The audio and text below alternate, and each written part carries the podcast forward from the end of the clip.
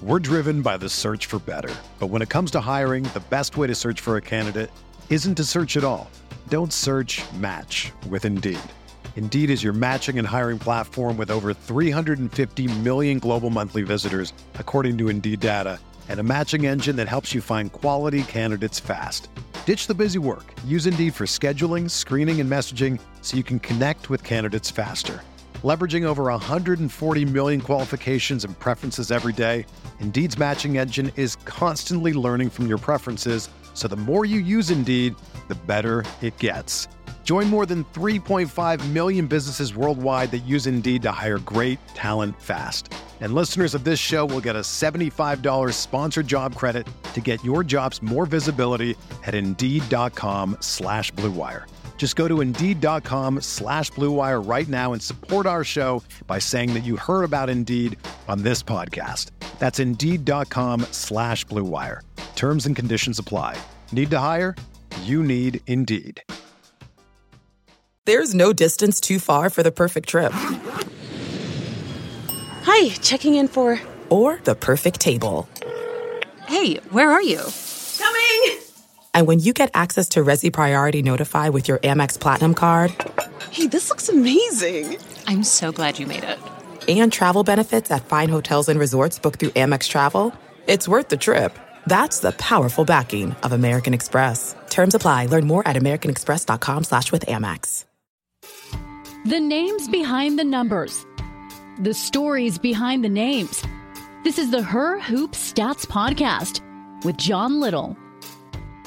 I love how people are now taking ownership of the WNBA. You know, we do have a lot of people in social media and in the media that don't support the WNBA, but we have even more people that do. The biggest newsmakers, the best storytellers. The Her Hoop Stats Podcast. Here's your host, John Liddle.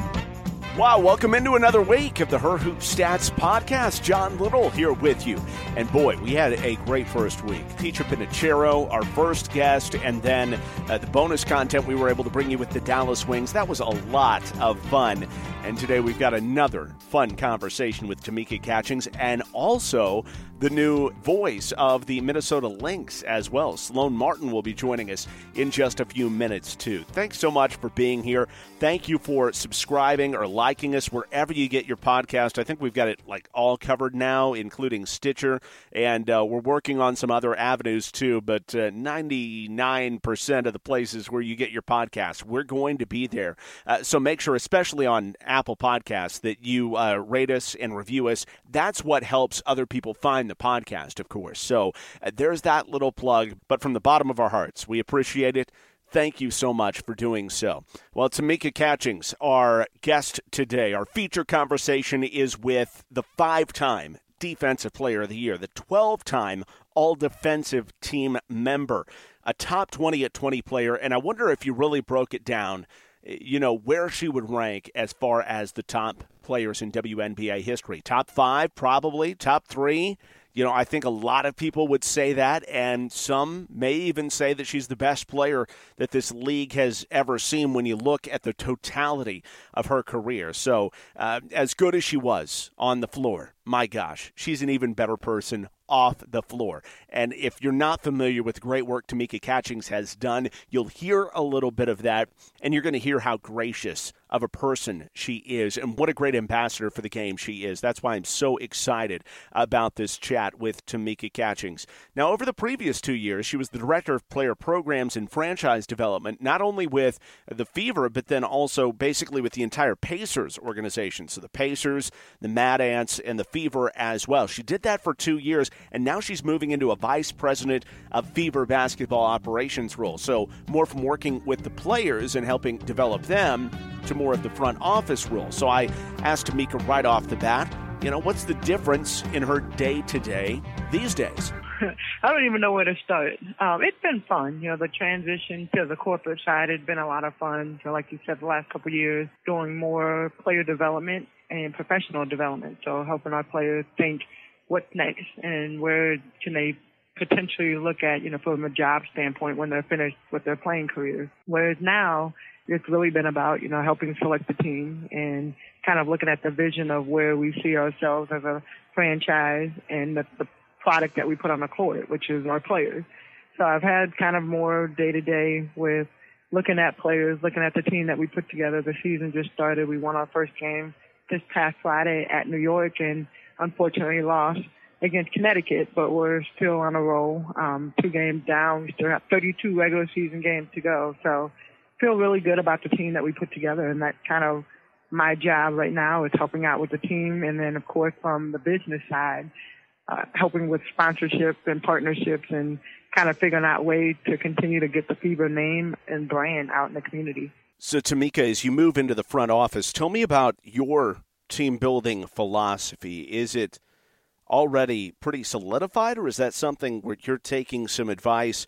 Not only from those that you work with there at the Fever, but also uh, other contacts in basketball to to form your opinion of how to build a team. I think that you're you're always a student of the game, whether you're playing, whether you're basically on or off the court. You're always a student in whatever profession you're in. So, for me, I'm always more than willing to learn as much as I can. And you know, when I look at our team right now, our coach Pokey Chatman, she's the coach and the GM, so she's been phenomenal to work with. Uh, her and the coaching staff have been great, and just she's one of those that you know she wants to teach me, and so she's kind of been giving me nuggets here and there from the GM standpoint and what to look for and words of wisdom, um, a lot of that. And then of course my boss, Dr. Barber, who they brought in, president and COO, she, uh, she's been great with just constantly feeding me, you know, little nuggets of some more wisdom, but just kind of ways to maneuver and just looking at it from the top view down rather than, you know, kind of being right there on that level. And so really casting a vision and, and trying to figure out, right, what do we want to build here?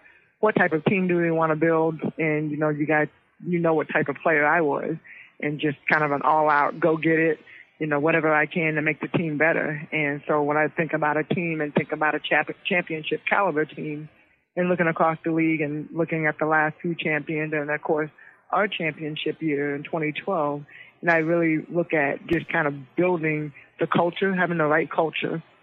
And then of course with the players, you know, having a good mix of the veterans and rookies that can kind of mesh together and consistently build each other up and just you know like I want to have fun. I mean, even though this is a business, I want our players to have fun and when they go out there, you know, they feel like they have all the resources that they need in order for them to be successful. Well, you mentioned it as a player winning a championship in 2012 and it was a it was a battle for you guys. I mean, you had to take several steps in order to eventually climb that mountain. What can you take from that experience uh, being part of championship building as a player, and how can you use it as you guys try to grow the Fever as currently constructed? Well, you never take anything for granted, and we made it all the way to Game Five in 2009.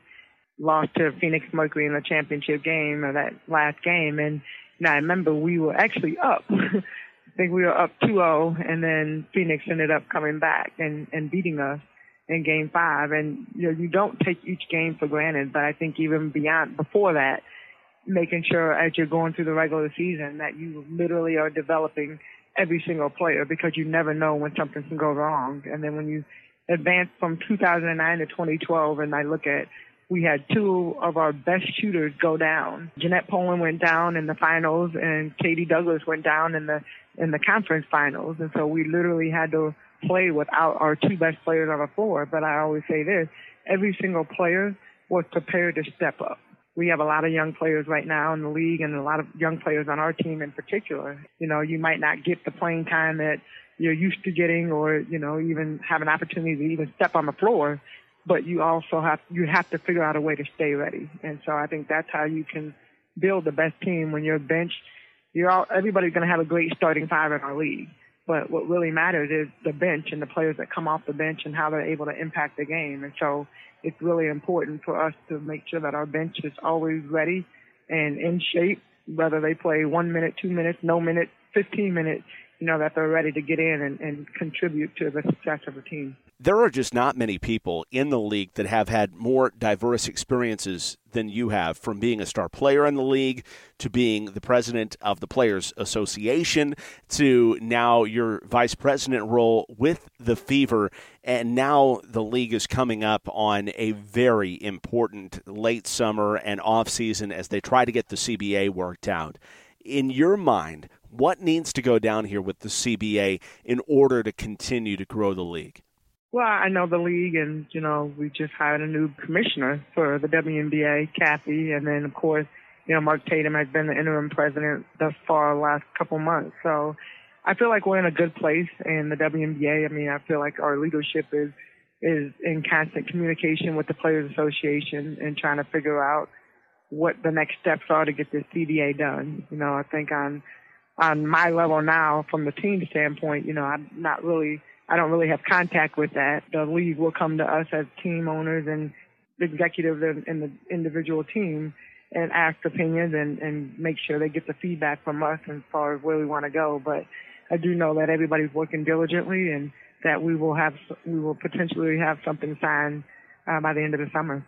Well, in the end, I mean, everybody wants what's best for the league. And you made a comment a few years ago just pointing out how young the league is in comparison uh, to some of the other major sports leagues in the United States. And we have to keep that in mind. Uh, so, if you were going to really take the bull by the horns here, as this league is at, I don't want to say an impasse, but a real um, turning point, I, I, guess. What is the best way that the league can make inroads during this time uh, to advance it as best as possible? I would say, I mean, honestly, not even thinking about the CBA and all of that. I, I think the biggest area that we will, we need to and we will improve in is the marketing aspect.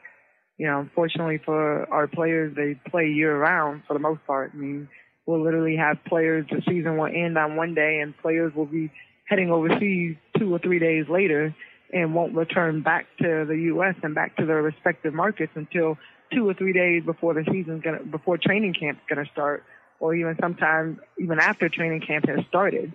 So you go all that time with, you know, the WNBA not being marketed in uh, specific markets and even as a league overall. So I think we've done a better job the last couple of years.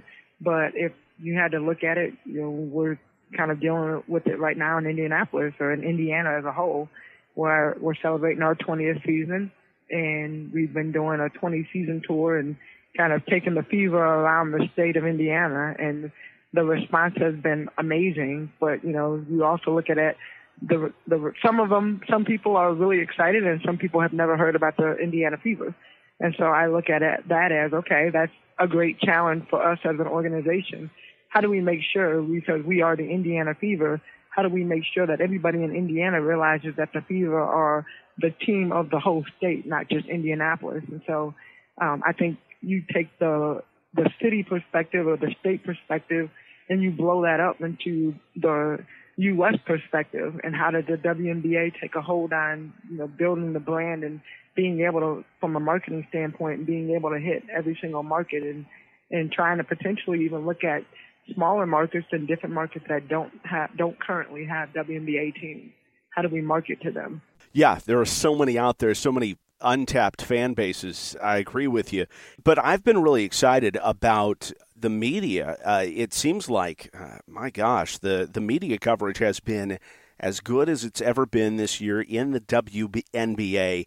How impressed are you? And and you're kind of a member of the media too. Sometimes, how impressed are you with the media stepping up in some way and taking ownership and saying it's it's up to us as well to try to advance this game. I mean, I love it. I love how people are now taking ownership of the WNBA, and you know, we do have a lot of people in social media and in the media that you know don't support the WNBA, but we have even more people that do. And so I love that people are actually taking ownership of what the WNBA is and who we are as players, and they want to see us be successful. And you brought something up a moment ago um, about players having to play year round. And of course, a huge headline early in the season has been the absence of Breanna Stewart because of her injury overseas. And I'm interested to hear from the perspective of a competing team about uh, your thoughts on the WNBA's decision to give Stewie an ambassadorship this year. Um, it certainly seems like a good thing on the surface, but what is your view of it uh, from a competing team's perspective? Well, I mean, I think the league overall is trying to figure out how to do new things, how to be innovative. And, you know, I, I definitely believe that we need to figure out ways to advance the league and the WNBA and being able to utilize players and whatever that looks like. You know, I think that I'm super anxious to see how this plays out, not just with with Breanna Stewart, but with all the teams and being able to have the same opportunity for players to be able to for us to be able to use players as the WNBA and, and within market to be able to have that deal. So, you know, I think that for me, I've always been an ambassador for the league and I've always, you know, you kind of, when you're a player, you kind of automatically are. And, you know, when I finished playing in the WNBA, I actually signed an ambassador deal, which allowed me the opportunity to, you know, advocate and, and be an ambassador through the NBA and the WNBA and the G League and, you know, being able to do a lot of different things. You know, I totally agree with the WNBA overall trying to be innovative and trying to figure out ways to um, utilize players, but I do and I will be, I'm extremely anxious to see how this will play out with other teams as well. And I know we're all anxious to see Breanna Stewart back on the floor as soon as possible, but I mean, an Achilles injury is tough, and you know that. You went through one in 2007. You also had that very public ACL tear at the end of your college career as well that caused you to miss your first WNBA season. How would you compare the two injuries and the ensuing rehabs? oh, that's hard. You know, I always say I wouldn't worst I wouldn't wish my worst enemy to have an Achilles tear. I mean, it was the worst pain I've ever been in in my life thus far. They're two different injuries. You know, the Achilles, you literally you can't do anything, and I remember when I did my knee, it hurt. But once I got over the initial shock, it was like, okay, take me up and put me back out there. Like I'll be fine. I, I can run. I can walk. I can do all that stuff. Where with the Achilles, it was one of those things where it was like a constant pain that you can't get through until I had surgery. And then of course the rehab process and getting through. I mean, it's just like any other injury. And you know, I've had the opportunity to talk to Stewie a little bit. It's, it's tough. It is tough, but just like anything, when you want to be an elite basketball player, it's tough and you work through it and you put in the extra hours and you're doing everything that you could possibly do. Um, I was blessed to be here in, in an organization where we have both the Fever and the Pacers and, you know, I've had some amazing trainers to work with. Josh Corbeil from, you know, the Pacers side, Holly Heitzman from this side over here, Todd Champlin from this side. Um, you know, so I had a lot of great people that I was able to work with, but coming back from the Achilles is definitely a road that is hard and tough, but you know, when you put your mind to doing something and getting through and wanting to get back to the elite level of playing, you're willing to go through the sacrifice. Well, I have no doubt that she will be back and uh, better than ever. But you bring up something kind of interesting there. Uh, as a former Lady Vol yourself, it seems like that uh, UConn Tennessee rivalry is getting rekindled a little bit. Is that exciting for you? It is exciting. You know, I think that when you go back to it, and for, for me being able to be a part of it, it was one of those things that these were those were the games that you look forward to. I mean, of course you look forward to all the other games, but it was just like there was so much emphasis put on Geno versus Pat and Tennessee versus UConn, and you know, just the the fun time. It's funny though because you know you go through four years of a rivalry and and being pitted against each other, and then you know when I graduated and I got picked up Indiana Kelly Schumacher was one of my teammates, and I was kind of like literally torn, like, do I like her or do I not like her? Because we are taught not to like each other. So, you know, like the first initial interaction is kind of funny when you look back on it, but uh, we became, you know, really good friends and, and the team, and then of course the Olympic team, and being able to play with Diana and Sue, and you know, and Swin, one of my really good friends and then you kind of move forward. So it's just, it, and then Geno coaching me,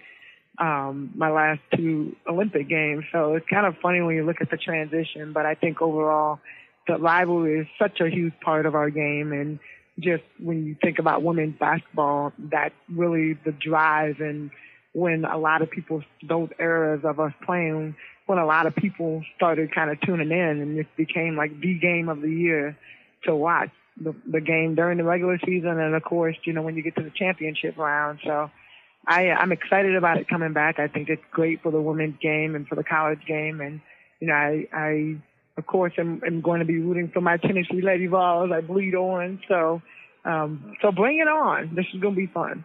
And I've got to bring up Kellie Harper taking over the job there with the Lady Vols. Uh, she did a fantastic job uh, with Missouri State. She's uh, somebody who went to Tennessee. Of course, you've got uh, an experience with her as well. So, what's your reaction to Kellie taking over that job? I'm excited for KJ. I mean, I think Kellie will do a great job with the team. And, you know, I think looking back at Holly and thinking about Pat and you know, the legacy that she left and just what, what she was for all of us. Anybody that came behind her was going to be put in a hard situation. And, you know, Coach Warlick, I'm so proud of her and, and proud of who she is and what she, you know, what she was able to do while she was at University of Tennessee. And I think that KJ will step into it and, you know, she'll bring a, a different perspective to the team and to the ladies. And I think that she will have some success being a lady Vol and being able to have somebody that's been a part of our family to step into that role was a huge step. But I think that, you know, KJ will come in. She paid her dues at other school and the success that she's been able to have, you know, I think will align here at Tennessee. And I think that she will. I mean, I feel like her and John, her husband, and will build a, a great program and continue to build off the name that we have and the reputation and, you know, get us back to where we were. You won a national championship there at Tennessee. You also uh, got a WNBA championship and, of course, four gold medals as well in the Olympic Games. And I know you've been asked a million times over the course of your career to compare them, uh, but I did not look up one of your responses because I wanted to be surprised. So, so what do you say when somebody asks what felt biggest to you? What made you feel most accomplished? I honestly say that there's no way to compare all of that. They're totally different levels, and each one of them represents from the Olympic Games, each one of them, I mean, it's every four years. It represents a different part and a different period of my life. And then, of course, winning in, in college at Tennessee, and I mean, I'm a I'm a baby. it's like me leaving my mom's house and going to college, and us having, you know, a super successful season and and coming out with a championship, and then you look at the WNBA championship in 2012 and all the years that it took for us to finally win a championship, but they're all so rewarding in different ways and they encompass so much of my life and it just kind of like you see the trend and you see just the direction that you go in from college to the pros to the Olympics and beyond. So uh, I can't I can't compare. It's just they're all amazing. You've been so good about your life after basketball. I mean, just giving yourself options and you've had so many things going on as well. How important is being intentional about that? And what do you say to other players when they come and ask you about their life after basketball? Maybe they're a little bit unfocused. What do you tell them? I, my advice is you have to start early. And a lot of our players, especially when you look at professional athletes, but I think this can even go back to college athletes and, you know, being able to have the opportunity to talk to them while they're in college about what is your your path when you're finished because there's only I mean when you look at the WNBA there's 144 spots. 12 teams 144 spots 12 players per team. What are the chances what are the odds that you will be one of those players that will be on one of those teams and take a spot? So worst case scenario if you're not what will you do next? And I think you know really being able to start that thought process in college and then you know, when you do make the pros, that's kind of like the icing on the cake as you continue to, to build in that career. But even while you're playing, you know, I tell our players here, the most important time to network, the most important time to start experimenting and trying different things is while you're still playing. because that's when people really want to talk to you and really want to give you the opportunity and really want to show you around and really want to show you what their job is and you know give you a one day internship to kind of shadow and and see what they have going on but those are the times to take advantage of those opportunities a lot of players while they hear the message and while they may even comprehend and understand what's being said, they still wait until they're finished playing. And then the road is a lot harder. And so, you know, for me, coming into the WNBA, really, I was hurt that first year. So focusing on getting in the community and trying to build as many relationships as I could that first year. Then started speaking quite a bit. Did the, you know, did the, uh, the fever tour in all the local elementary schools. So I did that my first year and then kind of started the foundation. My sister and I started the Catch the Stars Foundation in 2004. That's still going on. We're celebrating our 15th year this year. And then, you know, so there was, I keep saying, and then, and then, and then. So there was a lot of different points and a lot of different things that I did outside of basketball. So by the time I got to this point, when I was finished, it was like, okay, let me look at the skill sets that I have, you know, I know how to market. I know how to build. I know how to put on my own basketball camp. You know, you know how to plan. You know how to go set goals. There's so many things that you learn through the process that when you're finished and you really are sitting there and you're writing your resume and trying to figure out, okay, like what's next? You have previous experience on what you like and what you don't like. And that's what's so important to share with these players. I mean, you've almost been too good at it, though. I mean, you've had the tea shop, uh, you've had your job with the Fever as well. You've had uh, your Catch the Stars Foundation, of course. Um, is there a point at which you go, all right, this is just this is a little bit too much. I gotta I gotta back off here. um, um, right now, right now, no, it's not necessarily slowing down. It, for me, it's now about narrowing my my focus because I think that the last couple of years, you know, I've been able to try a lot of different things, even beyond playing. And it's like, okay, let me try this, and let me try that, and let me do this, and let me go there, and, and go there, and you know. So now I think it's really a, a I'm to the point of trying to narrow my focus, you know, because by the way, I commentate too, and so you know, you add a lot of different elements to what you know what I'm doing, but I love to do all of them because it gives me touch with pretty much, you know, every generation. From the from my babies, you know, being a part of the USA uh, U16 basketball committee, selecting the team for U16 to commentating and touching the college level to you know our camps and clinics to our foundation touch the high school level and then of course the pro level the college you know the pro level that we're at. So i think now it's just a matter of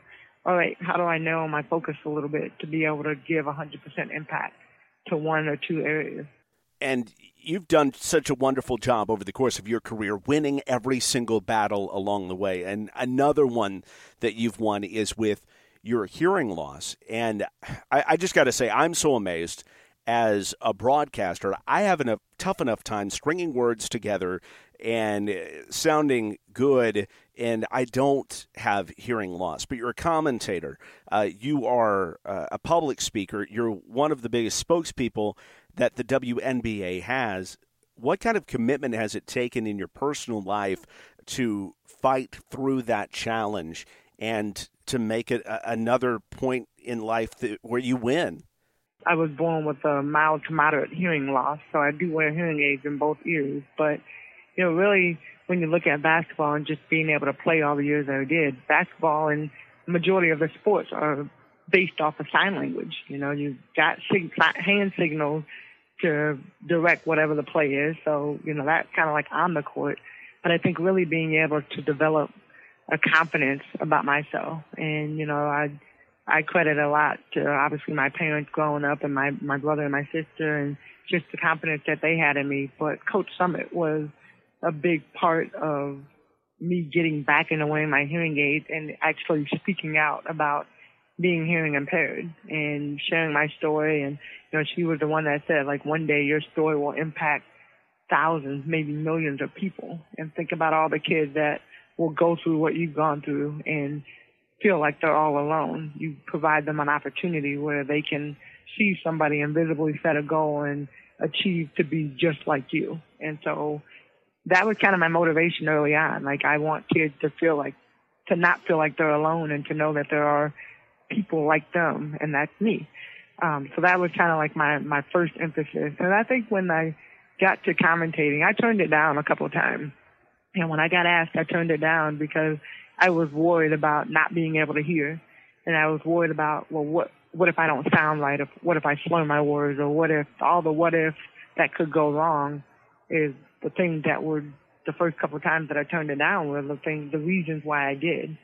And finally, when I accepted it, it was kind of like, you know, you have an opportunity to step into a role and once again be a role model from the other side, not necessarily on the court. Now you're on the, the broadcasting side and to show that, you know, we can literally do whatever we put our mind to. And, you know, I, yes, I struggle sometimes with hearing and yes, I struggle sometimes with getting my words out, but even while I'm out there, I'm having fun and, you know, doing something that probably a lot of people like me that grow, grow, have grown up with a hearing impairment or a speech impediment never thought that they'd be able to achieve. How cool is that? Inspirational, wonderful. That is the great Tamika Catchings here on the Her Hoop Stats podcast. We so appreciate her time. I'd love to hear from you uh, what you most got out of that conversation, and I, I know I got a lot out of it myself. And also, I was really happy this week when the Minnesota Lynx were in Dallas, uh, in Arlington, to take on the Dallas Wings, uh, to talk with the new radio play by play voice of the Minnesota Lynx, Sloane Martin. Just listen to her story.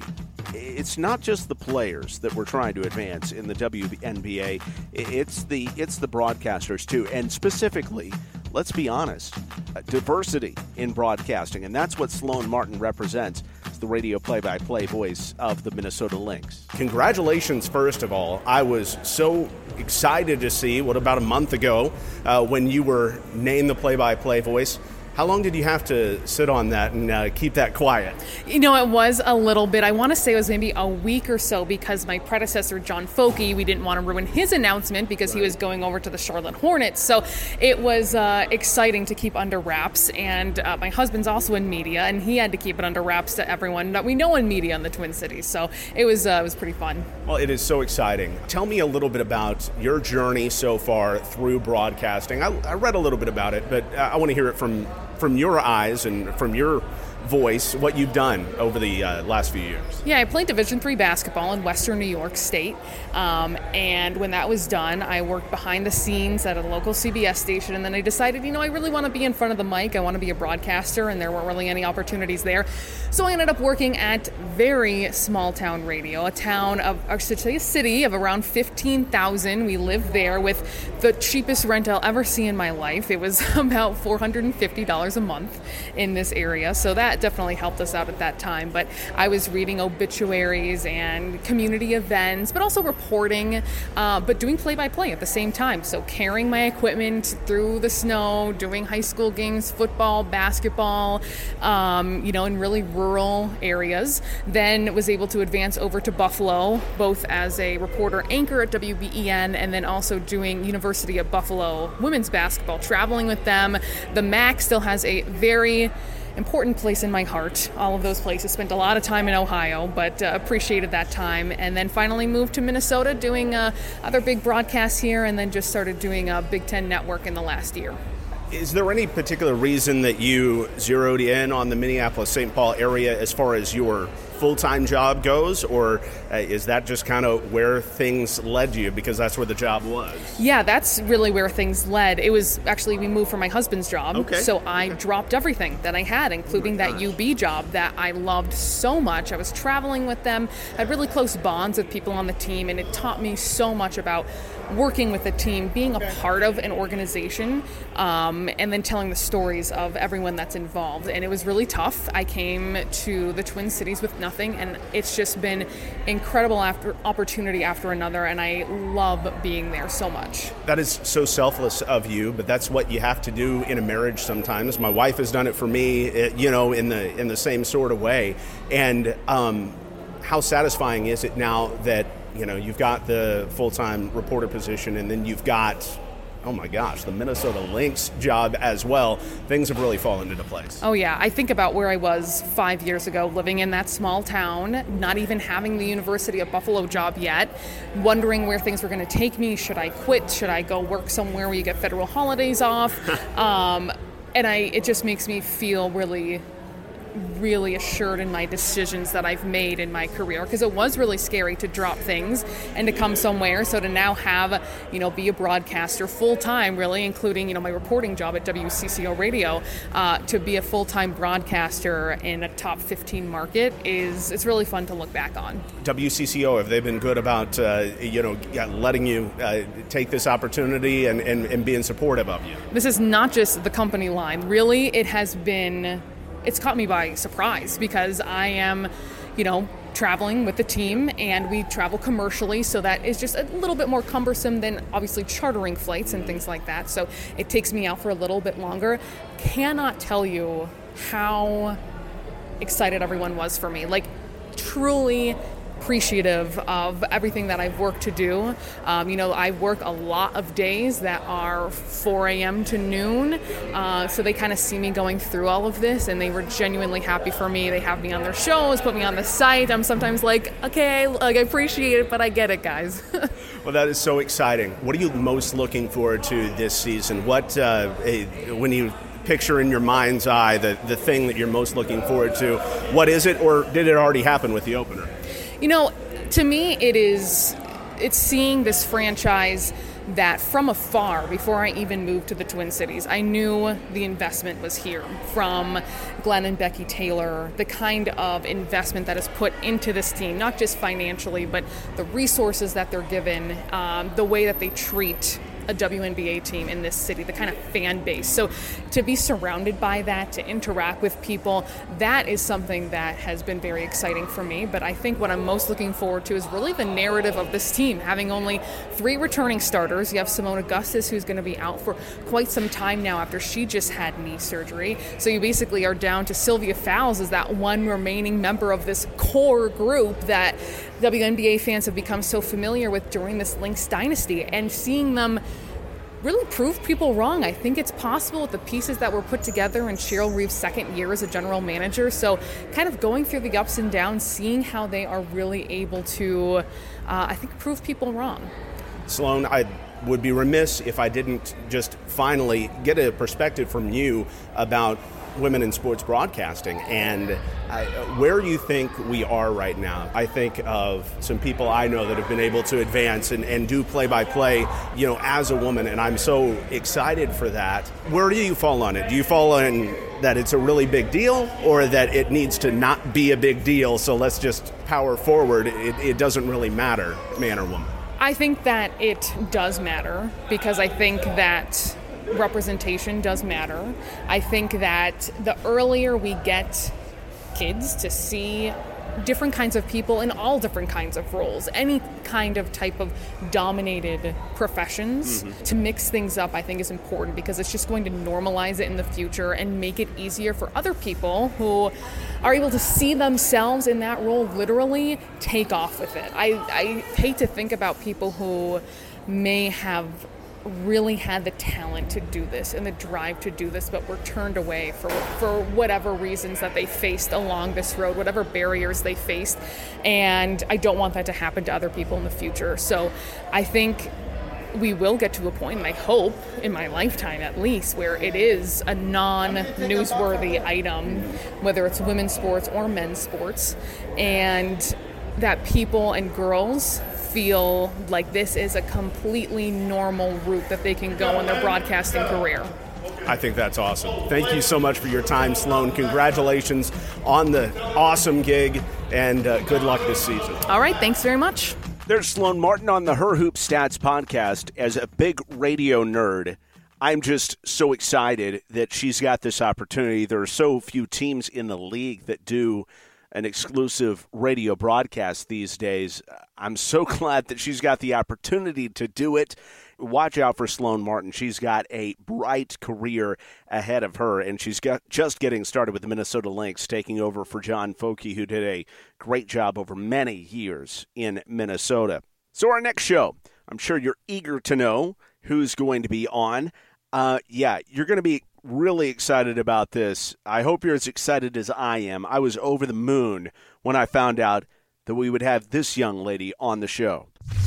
You know, it's tough right now um, because I know that I'm ready for the WNBA right now. Like, if I were to get a call, I could play. Right, I know I could play right now because I have that much confidence in myself. You know, a lot of a lot of people will say maybe it's a little bit too different of a game at that next level. You know, at the end of the day, it's basketball, and I've been playing it my whole life.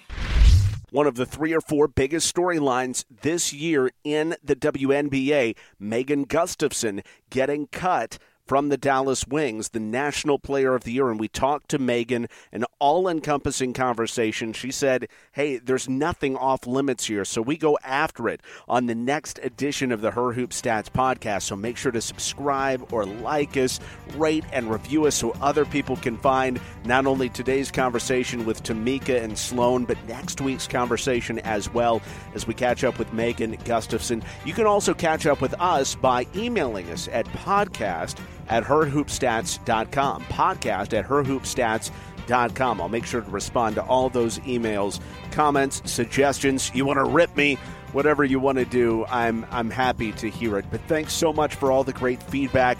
You're spurring us on to do a great show here on the Her Hoop Stats podcast. Hey, the announcer of the Her Hoop Stats podcast is Susie Solis. Our music by Jared Deck. And the executive producer of the Her Hoop Stats podcast is Aaron Barzilai. I'm John Liddle. You can catch me at John Liddle Voice on Twitter, Liddle spelled with D's.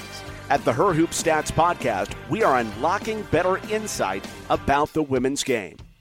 Her Hoop Stats.